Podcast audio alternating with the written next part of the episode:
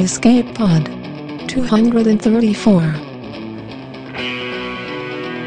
January 18th, 2010 Today's story The Secret Protocols of the Elders of Zion by Lavi Tidhar Hello and welcome to Escape Pod. I'm Steve Eley. I'm sorry for the lateness of this week's episode. We'll try to make up for it with a piece that I think hits all the buttons that good science fiction is supposed to. It's also likely to be our most controversial title ever, but for me, that sort of adds to the appeal. I like the idea of stealing search traffic from people who went looking for something entirely different. Thus, we present The Secret Protocols of the Elders of Zion by Lavi Tidhar. Mr. Tidhar lives. I believe the last time I saw an address for him, it was Vanuatu but he moves around enough I could have that wrong. He is the author of dozens of short stories and a few books. His latest, a steampunkish adventure titled The Bookman, just came out a few days ago from Angry Robot Press. He's also the editor of the Apex book of World SF, which I've just ordered the Kindle edition of, and which appears to have everything I was just saying a couple weeks ago science fiction needs for expanding our cultural possibilities. This story first appeared in the British anthology, The West Pier Gazette and Other Stories, in 2008. There's something in the air, thick and heavy. Smells a bit like story time. The Secret Protocols of the Elders of Zion by Lavi Tidhar. It was afternoon, after school had ended for the day. Sash had been working in the hydroponics gardens, helping the adults with the delicate work of picking the buds. It was flowering time, and the ganja plants were at the end of their cycle. It was then, with her hands sticky with resin and her skin tingling pleasantly from the work and the heat, with Mamma Kingston's deep, melodious voice saying, A good harvest, child, a good harvest, with a throaty chuckle, when Sash felt about herself the presence of Jah in everything she did and was profoundly happy. It was then that Sash discovered, for the first time, the existence of the secret. At first, she didn't understand what she was experiencing. Such a thing had not been part of her before, had not seemed possible. And yet, though through the ebb and flow of Jah about her she could sense everyone on Zion, Mamma Kingston's presence that was itself like a budding flower, father and mother at their quarters, mother anxious, father a calm presence that permeated through Jah. Though she could sense all and feel all, she had become aware, and how she had, she could not herself say that there was something else, something she could not feel, could not see. It was like a blight in the perfect harmony of Jah, a strand of impurity running through the ever present smoke. It had made Sash stop, although she didn't drop the buds. What is it, child? Mamma Kingston said, and Sash shook her head mutely, uncertain. She could feel Mamma Kingston's gentle concern carried through the smoke, and a small part of her mind sent back reassurance for the old woman. I'm fine and there is nothing wrong. Perhaps you'd better call it a day, Mamma Kingston suggested. She took a long drag on her ever-present doobie and exhaled loudly. The joint was cigar-shaped, and the smoke was blue and thick and dissipated slowly in the air, carrying a sense of quiet amusement back to Sash. Mamma Kingston always made you feel she knew more than she was letting on. Sash gave her the buds she was able to collect and went to wash her hands before leaving the ganja fields through the gate leading to the playground. Some of her friends were playing by the lake. Sunlight glinted on the silvery surface from the small artificial sun's moving position at the top of the great dome. Early afternoon, shadows lengthening, leading to warm evening. Sash went and sat by the water a little way from her friends. She needed to think, needed solitude. She breathed in, a deep breath that brought smoke carousing into her lungs. The smoke entered the bloodstream and wound its way into her brain, reaffirming Jah. She exhaled, trying not to let her doubt, her confusion, escape with the smoke. She needed to think. There were 2,000 people on Zion.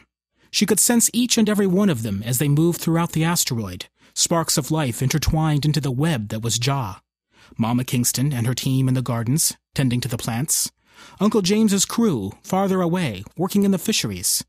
A sense of exuberance, hunger, the hint of smoked fish scent. She breathed again, concentrating on farther, farther. She sensed old Cass's vague, happy tune in her home garden, and close but separate, her nephew Charlie's daydreaming. She reached farther, farther, to the fields, the cattle pens, the labs, the docks. Everything seemed as it always was calm, serene, complete. The world the way she had always known it. And yet it wasn't. And yet something was missing. Something was hidden. Some grand purpose was exposed to which she was not a part.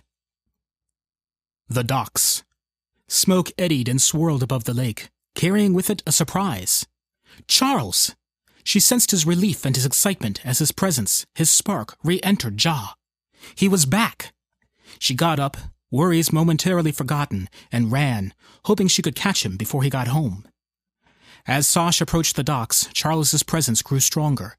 She breathed in Jah while trying, for once, to make her own part in it small so that she could surprise Charles with her presence. Sash loved the docks. They were the one area of the asteroid which could be entirely cut off from the rest of the world, and they were gigantic. Enormous halls carved in the rock, seeming to her like the hatching ground for a kind of larvae from which the ships rose and flew, as beautiful as butterflies. Got you! She heard the laughter in his voice and felt strong, dark arms grab her and lift her high into the air, just as Charles's presence came rushing into her brain through the smoke, happy and strong and close, so close, and she hugged her brother, inhaling the sweat coming off of him and the scent of far, foreign, exotic places on his clothes. Mama's going to make you wash, she squeaked, and he laughed and lifted her up in the air again before setting her safely down on the ground. Did you miss me? he asked, and before she could reply, there was something in his hands, something small and wrapped and foreign. A present. What is it? she demanded, and Charles laughed and said, You can open it now, or you can wait until dinner. What would it be, Chiquita? Sash was still trying to decide that when she heard a cough, and, turning, saw a man she didn't know. He was standing a few paces back, in the shadow of Charles's ship, and she had not known he was there. She had not known he was there. Charles's hand rested on her shoulder, quieting her. His presence engulfed her, calming her, knowing her concern, and warning her to be silent. Chiquita, this is Juan Chong, Charles said. He came with me on the ship to meet with the elders. Juan, this is my sister Sash. Juan Chong stepped forward, extending his hand to her solemnly. It is a pleasure to meet the sister of my friend, he said, his hand felt dry and smooth against Sash's. Hi! Juan laughed. Sash marveled at the sensation. She could feel his hand and the warmth of his skin. She could hear him, the voice with the strange, flat accent, the small laughter. Could see him, the almond eyes, the dark hair, the full lips. Smell him even, sweat intermingled with an unfamiliar herbal musk that must have been artificial. Yet she could not sense him, could not perceive him beyond those aspects. She inhaled deeply from the air, from the smoke, and found Juan's presence as a whole in the seamless presence of Jah, a place where the smoke did not go. Sash, will you go home and tell Mum and Dad we're coming? Charles said. And don't say anything, a whispered note curling like smoke. She nodded. I hope to speak with you soon, Juan said politely. Perhaps you can tell me a little of your life in this extraordinary place. Sash nodded again, mute, and ran away, furious questions tumbling through her mind, flying away in all directions, so that people turned and stared as she passed them. Life was suddenly full of questions. First the secret, then the stranger, two inexplicable things in one day. She ran all the way home. Father's laughter rang through the house at a comment Juan had made. His white teeth shone in the light of the many candles scattered throughout the room, and he twisted a long, thick dreadlock between the fingers of his right hand, while in his left he held a large, newly prepared joint. It was, Sash realized, something to do with the secret. The rich smell of ganja wafted throughout the room, but that is all it was a smell. The presence of Jah was somehow diminished, the holy herb acting not as a medium of sharing, of communicating love and closeness, but merely as a recreational drug. That is very good, Juan said. Will I be wrong to suggest that this weed is far superior to the kind you have supplied us with so far? Well, father said, not superior as much as different. It's a new strain, a combination of two ancient African varieties, Swazi Red and Malawi Gold, gene spliced with some of our more experimental sativa. It induces mild euphoria and a gradient boost of energy over several hours, Mother said. She was busy rolling, brown fingers working deftly on the table. It could be ideal for your mining industry, both as a recreational drug and for purposes of labor. Juan inclined his head. Interesting. We should discuss terms later. Thank you. He accepted a joint being passed from Charles. Of course, what really interests me is the research you are conducting. I would like to hear more of your experimental strains. Sash watched him, fascinated by the fact she could not read him beyond the physical. She noticed how little he actually inhaled, how he let the joint smolder in the ashtray for most of the time, passing it on as soon as he judged it prudent. He was being careful with the smoke, almost as if he were afraid to reveal any more of himself than he had to. And her parents were cooperating, using a kind of ganja that was, she searched for a suitable word, that was castrated. Why would they use a weed that did not embody Jah within it? There was a moment of silence. Then, Of course, Mother said smoothly. I will arrange a tour of the plantations for tomorrow, and you can discuss research with Mamma Kingston. I am sure she will be obliging. Sash saw a look being exchanged by her father and Charles. Juan inclined his head again, then rose from the table in a slow, graceful movement. I thank you again for your hospitality. If you will excuse me, it has been a long journey, and I am not used to such high quality weed as this. The adults all rose with him. Sash remained seated on her cushion. Good night. Good night. Juan departed, Charles with him. Sash, it's time for you to go to sleep. But, Dad! And try to stay out of Mr. Chong's way. Sash retired to her room in a huff, still turning the unanswered questions in her head. In the dream, she was floating through interstellar space on the back of the kite that was Charles's present. She felt no discomfort. The sensation was somehow similar to diving, a leisurely, slow movement through warm liquid, and she knew she was dreaming. It was nice. Space wasn't empty, Sash knew that. Space was full of stuff rocks, debris, spaceships, gas. There was a lot of gas in space. In the dream, the gas was warm and vibrant. It was Jah, like the smoke that was Jah, but different, somehow bigger, more encompassing, at the same time majestic and comfortable. Sash laughed with delight in the dream, feeling herself lost in the multitudinous strands of Jah, her consciousness expanding, filtering through space, through suns, through moons and planets and life, until she knew all and was all, and she was God and a part of God, and love filled her soul the way smoke from a bong fills the devoted's lungs. In the dream she was floating, and she was one with Jah, and she was happy. Sash woke up the next morning feeling excited. Fresh, sweet air filled the room and brought with it tendrils of smoke carrying the promise of a wonderful day. She lay back and listened to Jah. From the docks, the thoughts of Ophir and Gordon and Shell, a sense of hard labor and sweat, the three of them sounding so much alike that they felt at times like one person. From the food gardens, the scent of cut grass rose up to meet her, and the feel of the sun on naked skin. From nearer by, Mother's restless movements, anxiety over. she couldn't tell. And from the hydroponic gardens. Her mind seemed to expand, drawing in more smoke as it infiltrated her brain and built new, complex images there. She could do more than sense and feel. She could see and hear. Dr. Kingston, Juan seemed put out. Mamma Kingston's slow amusement filtered to Sash through the smoke. Mamma Kingston tilted her head just so. Guilty as charged.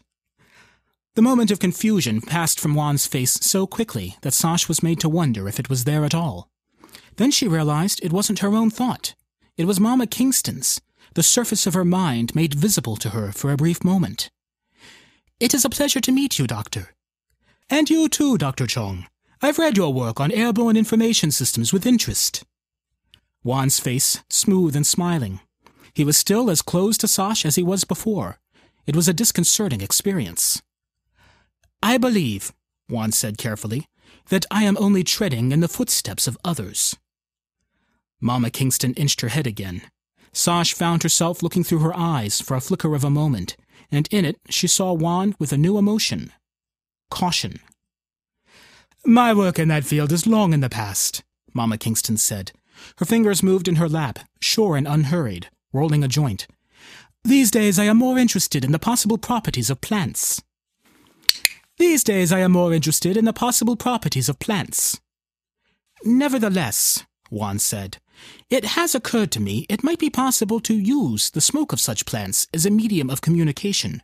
Since THC already alters several neurotransmitter systems in the brain, if you could modify it. If, Mama Kingston said, then you would have an active agent that would enter the bloodstream, be rapidly absorbed, and reach the brain in less than 20 seconds. If you could make it carry information.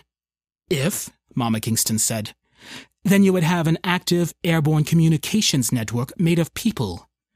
Juan smiled slowly, like a butterfly expanding wings. Yes, Mamma Kingston said. She lifted her hand and revealed the completed joint with a flourish. That is a clever idea. Of course, such a system would be extremely limited if you stop to think about it. It can only operate in a relatively small, closed space. It would be slow. The larger the volume of space, the slower the network it will be. Like a hollowed out asteroid? He didn't wait for a reply. And it would be an open network, he said.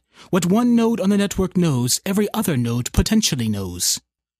Or any agent introduced into the system, Mama Kingston agreed. Like the old ham radio networks, yes?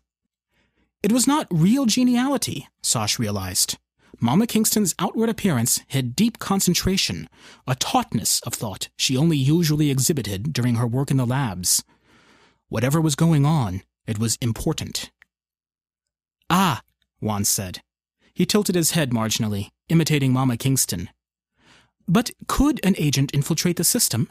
It seems to me the key to such a remarkable network would be the protocols it employs, the rules of communication. Without them, all you would be left with is smoke. Mamma Kingston had lit the joint. Sparks flared in the air. Smoke and mirrors, she said, and suddenly smiled. It is a fascinating theory, Dr. Chong. You should put it in a paper and publish. But unfortunately, none of us, Zionists or corporate American, or anyone on Earth for that matter, have, to the best of my knowledge at least, the technology or even the theory for doing something like that. Would you like to try it?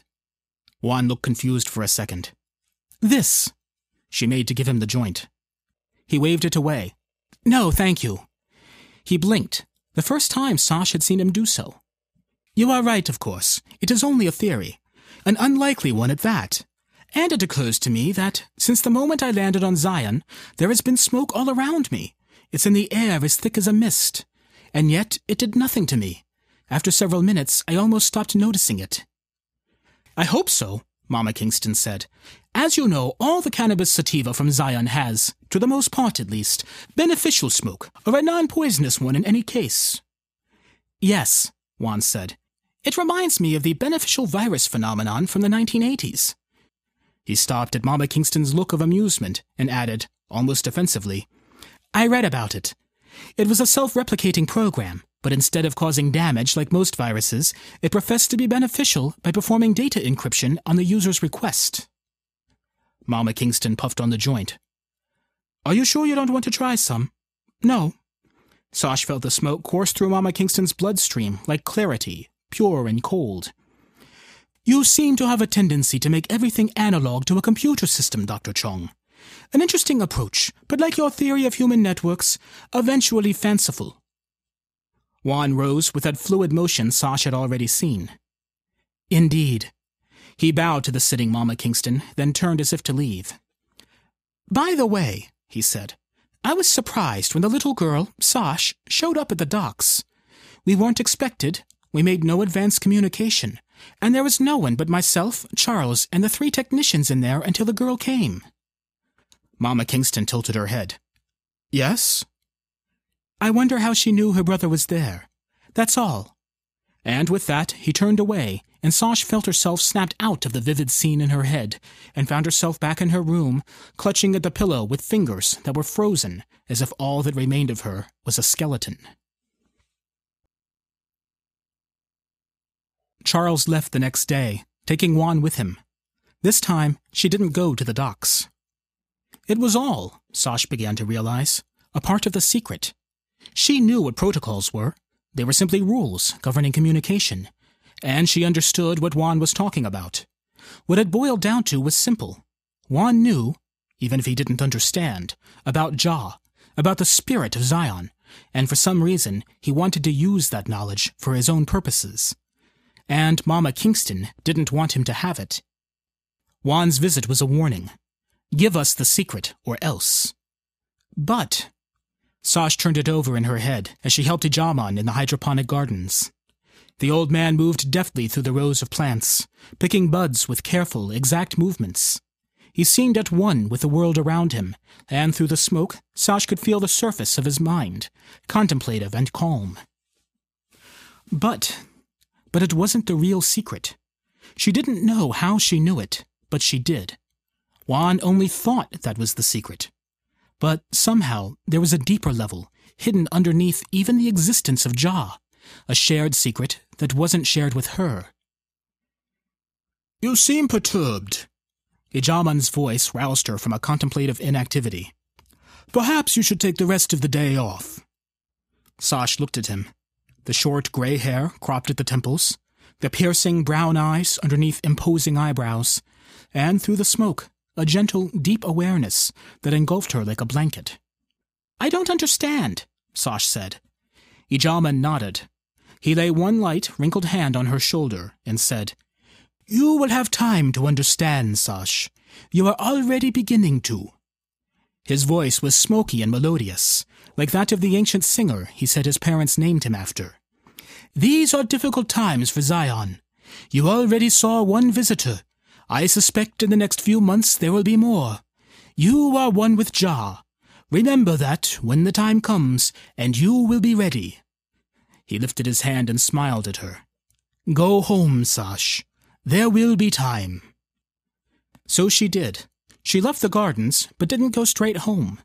First the lake, where she swam with Tuj and Moj, Morgan's twins, whose thoughts were as quick and liquid as water and often interchangeable. She dried herself in the dawning light of the sun and walked home as the lights began to sprout like poppy flowers in the houses and streets. As she neared home, the smoke seemed to coalesce thicker, and suddenly she was in another vision, hearing and seeing with another's ears, another's eyes. It is a heavy price, father said. He sat by the large window, a box in his lap. But it might be worth paying. If it buys us what we really need, mother said. She was sitting on the other side of the room, her eyes closed, in a lotus position. If it buys us time. There was a third presence in the room, Sash realized.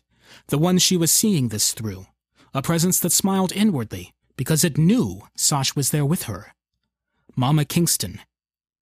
Time, she said, is the one thing we may not have. Juan Chong is not an independent. He represents his people, and it is his people we must be wary of. But can't we use them instead? Mother said. Can we not buy the engines from the Yanks? Charles says they have the best fleet this side of the belt, and they understand money. Sash felt Mama Kingston shake her head. Dr. Chong wants from us what we cannot give. He perceives the nature of God as a tool to be used by the Americans to their advantage. No, I am afraid we shall hear from Dr. Chong again, and before the agreement on the current shipments of sativa is even finished. Blinking the vision from her eyes, Sash found herself at the door of her house. It opened, and Mama Kingston appeared in the doorway. There was a warming kind of complicity in her eyes, and as she stepped out of the house, she said, There will be time, Sash, and smiled and walked away wrapped in tendrils of pale smoke, leaving Sash on her own, expectant and confused in equal measures. In the dream, Sash floated in space, a disembodied focal point that grew in stages, encompassing everything around it. Zion was in the dream, and Jah, greater than ever before, a constant murmuring presence like comfortable pillows at her back. She could see all, feel all, and she was happy. Ijaman's prediction of more visitors came true. The next summer, Charles had come back from the outside with another visitor, a young, quiet man called Amnon. Sash had known the moment Charles's ship had docked, but this time she did not run to meet him. Instead, she waited at home, sending out her anxiety for him to come quickly through the floating web of the smoke. Amnon was tall, and his movements were those of someone who spent most of his time in places of no or little gravity. He had dark curly hair and green eyes, and he was from something called a kibbutz. He was also, confusingly, a Zionist, though that apparently meant something else where he came from. He and Charles seemed to be good friends. Charles had told her he had spent almost the entire year on Amnon's kibbutz, which was similar to their own habitat, although it didn't spin, and that he brought him to Zion to meet Mama Kingston in Ijaman. He didn't say what the meeting was about, and so Sash knew that it had to do with a secret. The present from Charles was a model of a starship. The artist imagined an aerodynamic shape, shining metal, fins. Sash didn't know what a starship might look like, but she suspected it would not be anything like the model. This is good, Amnon said. He sat on a cushion, and the smoke from his roll up engulfed his head like a halo. How come we never get this at the co op? Charles laughed and shook his head. Dark dreadlocks fell from him like a cascade of black stone. We keep the really good stuff right here, he said, and Sash felt his laughter swim at her through the smoke. It's not, Amnon said, a question mark directed at Charles. No. And through the smoke, disquiet. Sash, go and see if the elders would care to join us for dinner tonight. Mum's making her jerk chicken. Sash left in a huff. Charles and Amnon were engaged in quiet conversation behind her. What did you think of your present? Charles said over the table. He said it casually, but Sash felt in the smoke around her a collective caution, a mutual tautness of thought. Is that what a starship looks like? she said. To her left, Amnon shook his head. Maybe, he said. It would be nice if it did. No one has built one, father said. Yet. That yet. Again, a tautness. I hear the Chinese are close to having the technology, though, mother said. What do you think, Amnon? Amnon looked up, wistful look gone. The Chinese, the Malay, the North American corporations, the Japanese, the Africans, everyone wants starship drives. It's almost as if they're all waiting so they could just leave, take off in a random direction, and look for a planet or two of their own. It will be here. If not now, then in five, ten, a hundred years. But it will be here eventually. And you, father asked, the Israelis, will you go off in search of a new planet? Maybe, Amnon said, and the wistful look was momentarily restored. For Sash, it was as if his emotions, though not a part of Jah, were nevertheless understood. It would be an adventure. How close are you? Mama Kingston said. Sash was aware of Mama Kingston and Ijaman's presence beside her like one presence, entwined in mutual love that surged about them in an eddy of whirling smoke. Really? After a moment of silence, Amnon laughed. That isn't something I can really discuss. He looked at Sash and winked. Right now. After that, everyone went back to their food, and afterwards the conversation turned to other things business matters that Sash found dull, all about kilograms of weed and exchange rates and machinery. Soon after, she went to sleep. In the dream, Sash is leading Zion behind her. She is a dark giant, striding through space, and the rock that is Zion drags behind her like a gray sack. In the distance, she can see the Milky Way and form complicated constellations in the stars. She knows that, when she wakes up, the position of the stars would remain fixed in her mind. Ahead of her is Jah, giant and amorphous, calling to her. She swims through space, Zion behind her, Mama Kingston and Ijaman were sitting together in the garden outside their house. Flowers of burning colors grew everywhere, a giant sunflower rising above Amnon's head like a yellow serpent. I admire your efforts, he was saying. Sash saw him through Mama Kingston's eyes. Yours is truly a communal society, when my own is still struggling to establish itself. He toked on the doobie he was holding. Perhaps you'd agree to let some of us come here and try your life out for ourselves? Something like your own volunteers, Ijaman's voice, quiet. He nodded. We would be glad to. Then they would help with your project. We've arranged the principal exchange. We can certainly trade the equipment for the weed, and your terms are generous. Mama Kingston's eyes found Amnon's. Sash felt her determination, as well as her like for the young man. Would you be coming back? Maybe, he said, and smiled, so that he looked for a moment like a carefree child. It would be an adventure. She came out of the vision on the shores of the lake. It seemed to her that she was beginning to see a pattern emerging from the smoke, silken strands of meaning that joined together in a whispering web. Jah whispered all around her, sharing and comforting, and from afar she could sense her mother calling for her. The moment stretched, and she stood still until the sun faded in the distance and darkness settled on Zion. She dreamt again that night, by now familiar constellations burning against a background of infinite dark. Zion was there, a rock hurtling through space, and Jah was there. It wrapped tendrils of smoke around the rock and embraced it, and Sash could see now the borders of Jah's shape, changing and expanding beyond intergalactic space, touching suns and planets and life. She knew she would remember the dream, for in the moment before waking, she felt the presence of Mamma Kingston form beside her and take her hand, and they watched the shape of Jah together and shared in its all encompassing love. Charles had left Zion again, and with him Amnon. Sash spent longer at the hydroponic gardens, helping Mamma Kingston, and at night she dreamt. When Charles returned, Juan was with him, and Sash watched his conversation with the elders through Mamma Kingston's eyes. Dr. Kingston, Juan's voice was calm, patient. Please do not see me as an enemy. Our way of life, our way of thinking, are similar to yours. We two are a family, a unit. We two live together in harmony. As much as is possible, at any rate, I admit. He smiled. What you have developed here, and please do not bother to deny it, is remarkable. It is amazing. We would like to learn from you, no more. You do not understand, Ijaman said, the nature of Jah. Juan looked at him, but Ijaman fell quiet. A frog croaked by the pond. If you had such technology, Mama Kingston said, what would you do with it? What can be used to bind people together can also be used to bind their minds. That is not our intention. Perhaps.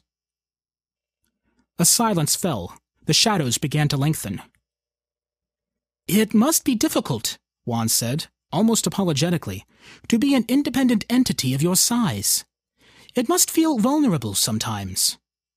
Sash felt Mamma Kingston's concentration through the smoke, and her reaction, traveling through the smoke around her until it reached everyone on Zion, a shudder of complex emotions, each screaming threat. We, said Mamma Kingston, and there was a slight emphasis on the word, do not seek financial rewards. And yet you need money badly enough to trade with my corporation, and badly enough that you trade with the Israelis? Yes, of course I know you have been dealing with them. He waved his hand in the air. Why is it that a non materialist society suddenly requires money, so much money, before you hardly let a word, let alone your weed, come out of Zion? We, Ijaman said, then sighed. You wouldn't understand. We seek to be one with Jah. Juan shook his head. Enough, he said. We require the technology. We require the protocols. We require your research. All of it. Please don't think refusal is an acceptable answer. He stood up, the cat-like motion again. I will be leaving within the hour, he said. One of our ships followed me here, and it should be ready to pick me up. Please inform your docking crew, if you haven't already done so. The vision blinked, was gone. But Sash didn't have time to think about what she saw. A foreign ship! Here! She had to see it. She arrived at the docks panting. She felt Ofer, Gordon, and Shell as disgruntled, angry presences working at the consoles. Charles stood with Juan, unsmiling, his dreadlocks pulled back in a ponytail. Sash, what are you doing here? Charles, angry. Suddenly Juan smiled. She must have come to see my ship, he said. She knew it was here. Enough, Charles said, a cold, clear fury. Juan inclined his head. Sash ignored them for the moment. She studied the ship. Sash felt somewhat disappointed. The ship was painted a gray black, almost passing for a rock itself. The shape was a disk, thick and yet elegant, and large. It was five times the size of Charles's ship, and Sash got the unnerving feeling that inside, very many more strangers were examining her. Goodbye, Juan, Charles said. I hope we meet again under better circumstances. Juan inclined his head again. Goodbye, Charles. Please think carefully about your future. I mean that as a friend. Charles didn't answer, but took Sasha's hand in his, and they walked to the airlock. Beyond them, the hangar emptied of air. The giant doors began to open, revealing empty, cold space beyond. The American ship rose and was gone from the asteroid like a bee departing from a flower. Charles left Zion again shortly after. Sash didn't know where he'd gone. A few harvests later, Amnon returned, and with him a group of pale, tall men and women who in the following months wandered from one side of Zion to another like a group of migrant workers. A new feel stole over Jah, of shared excitement and suppressed expectation. It came as a shock to Sash when she first felt the presence of that group, like tendrils groping for light, at the edge of her consciousness. They were joining Zion, Mama Kingston had told her, and with every passing day, their presence became more and more substantial, until Sash learned to know every personality like a distinct beacon, a part of the great commune that was Jah. The docks were busy with new cargo, both coming and going, but Charles had not returned. Time passed, and Sash dreamt as Zion waited. We are coming closer, Mama Kingston said. They stood together in the dream, watching the great tendrils of Jah reaching through space toward Zion. It is so far. Sash felt the words dissipate into space. In the dream, Mama Kingston smiled it has taken Jah's message a very long time to reach us, she said. It would take an equally long time for us to be united with Jah. Sash felt the echoes of all Zion's people behind them, watching the dream together. Then, like a heated cleaver cutting through ice, a voice shook her into instant awakeness. You are about to leave Belt Space, the voice said, the polished American accent hurtling like a boomerang through the small world. Halt your trajectory immediately. You will not be warned again. Juan's voice, emotionless, clear throughout the asteroid. Sash got up and ran outside, looking for Mama Kingston. She found her at the labs, talking to Amnon and Ijaman. The labs had changed a great deal since Juan first came to Zion. They now looked less like a place of research and more like a command center. Sash, this is no time, Amnon said, but Mama Kingston silenced him. What is it? Sash felt her heart burning inside. It's Charles, she said. He's in pain. I can feel it. Charles? Emotion flickered and disappeared on Mama Kingston's face. You can sense him? In lieu of an answer, Sash closed her eyes. Charles's pain came to her like flashes of lightning, and a voice, careful and cultured and distant. Tell me, Juan said, standing above Charles. She could feel small, tight wires holding Charles down, cutting through skin. Where does the technology come from? Beside her, she heard Mama Kingston draw a deep, sudden breath. Is this proof enough for you? she suddenly demanded. Sash opened her eyes. Mama Kingston was facing Amnon. Did you feel it? Yes, but how? He spoke slowly, as if he were confused. The smoke, it's a local network. It can't cross space. It's impossible. Have you taken the same dim-witted view as the Yanks? Mama Kingston was almost shouting. Through the smoke, the same tautness Sash felt in her before was encompassing everything. Jah is not a computer. It is a consciousness, a presence.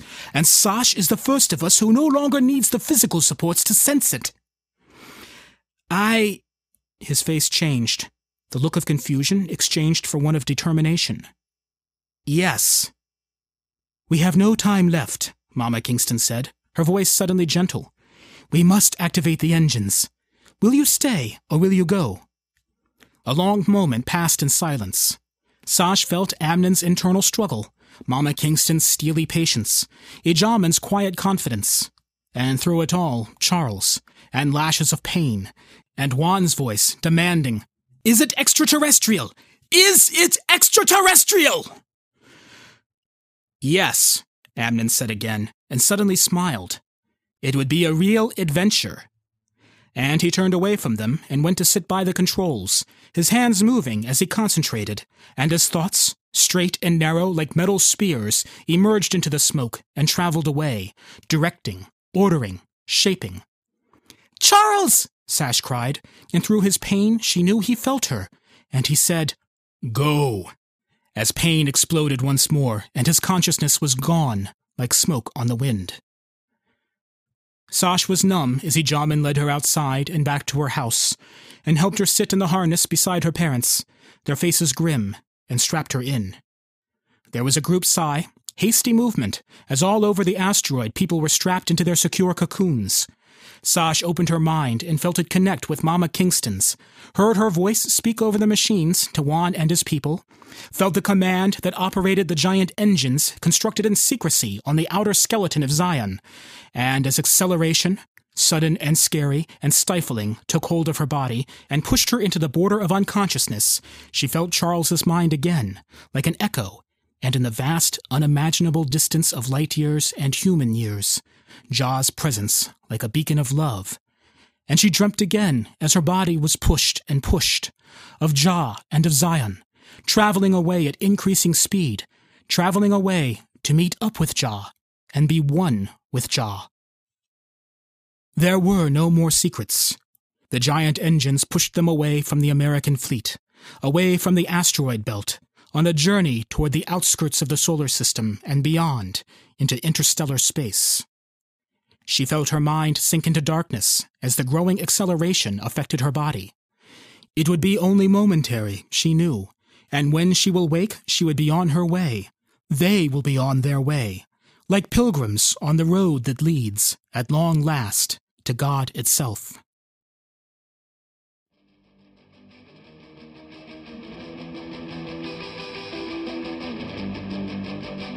And that was our story. Is it what you thought it would be about? Yeah, me neither. But I'll admit, I find it a little bit funny that it's still likely to offend some people anyway. We're funny about drugs in the US. Funny in the sense of what we consider a dangerous drug and what we don't. It has a lot more to do with cultural history and marketing than actual risk proportion. This isn't me saying this with an agenda. I've done pot exactly once in my life. I wanted to know what it was like. I found out. I'm good now. Thanks. So I'm not trying to advocate. It just strikes me sometimes how many of the opinions we hold are visceral ones. Things not really based on our personal experience, or even analysis we've done ourselves, but a need to defend ideas we forgot to analyze yesterday. This story is without a doubt an idealistic story. I don't perceive that ideal as pharmacological so much as sociological. And people will criticize the story because they don't agree with that ideal. That's human nature. I don't fully agree with the story's idealism myself. But it's a good story. It's a thought provoking story. And if we limit the stories we consume, the ideas we allow ourselves to enjoy, only to the things we already thought and agreed with, that's when we, as a culture, fossilize. Bury us in the tar pit. We're done. Oh, and if anyone has a problem with the accents used in this story, or mangling thereof, I'm just gonna say it's the future, and accents and dialects do change over time. That's my story, and I'm sticking to it. Escape Pod is distributed on a Creative Commons Attribution Non Commercial No Derivatives license. You can share us all you like, but you can't sell us, change us, or use us for brainwashing or weapons research. All other rights are reserved by our authors. If you like this week's story, please blog about us. Because, I mean it, hijacking those search results? An act of good. Or, well, just blog about us. I'm going to jump on the bandwagon this week and say if you have money to donate, donate it to the relief efforts in Haiti. Not going to preach, you've already heard it all. Just think about it. You can also check out our sister podcasts, Podcastle for Fantasy and Pseudopod for Horror, both at their .org domains. Our music is by permission of Daikaiju. You can hear more from them at daikaiju.org. That was our show for this week. Our closing quotation is slightly longer than usual. It comes from Albert Einstein. You've heard of him. He said, A human being is a part of the whole, called by us universe, a part limited in time and space. He experiences himself his thoughts and feelings as something separated from the rest, a kind of optical delusion of consciousness. This delusion is a kind of prison for us, restricting us to our personal desires and to affection for a few persons nearest to us. Our task must be to free ourselves from this prison by widening our circle of compassion to embrace all living creatures and the whole of nature in its beauty. We'll see you next week. Until then, have fun.